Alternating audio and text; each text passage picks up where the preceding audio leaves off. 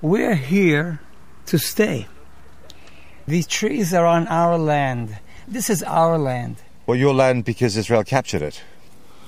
Or... Capture, capture the land. Whatever you say, it's coming back to to the possessors of the land. You see, this book, this is the Torah. The Torah tells us, tells us this land was given to the people of Israel, to the seed of Abraham, to the seed of, of Isaac and Jacob, not to Yishmael. This is our land. So not to the, this not is to, the, not, this, not this to is the our country. Not at all. Not at all. Of course not. Not at all. I speak to the Arabs. I tell them, I don't want to see them dying. They have to leave. Because if they don't leave, they're going to die here. They're going to die here. How are they going to, who's going to, they're gonna, gonna, there's going to be another war. Next war, it's going to be a very difficult war. You see, there are many that speak about peace with the Arabs.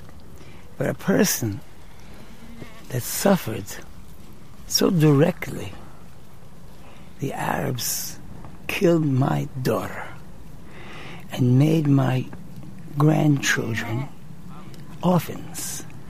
You cannot measure the pain. The epitome of brutality are these people. They can explode themselves. Abraham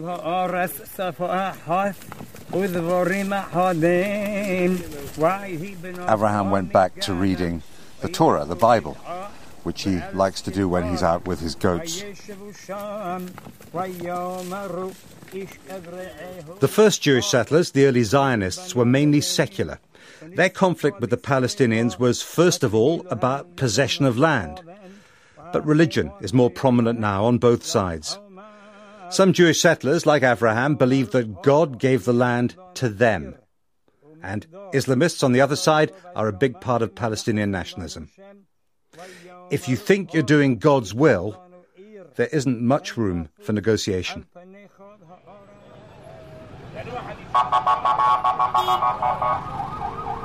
Tension's always high around here, and in this part of Jerusalem there's just been an attack on some Israelis. So the police, the military are out in force.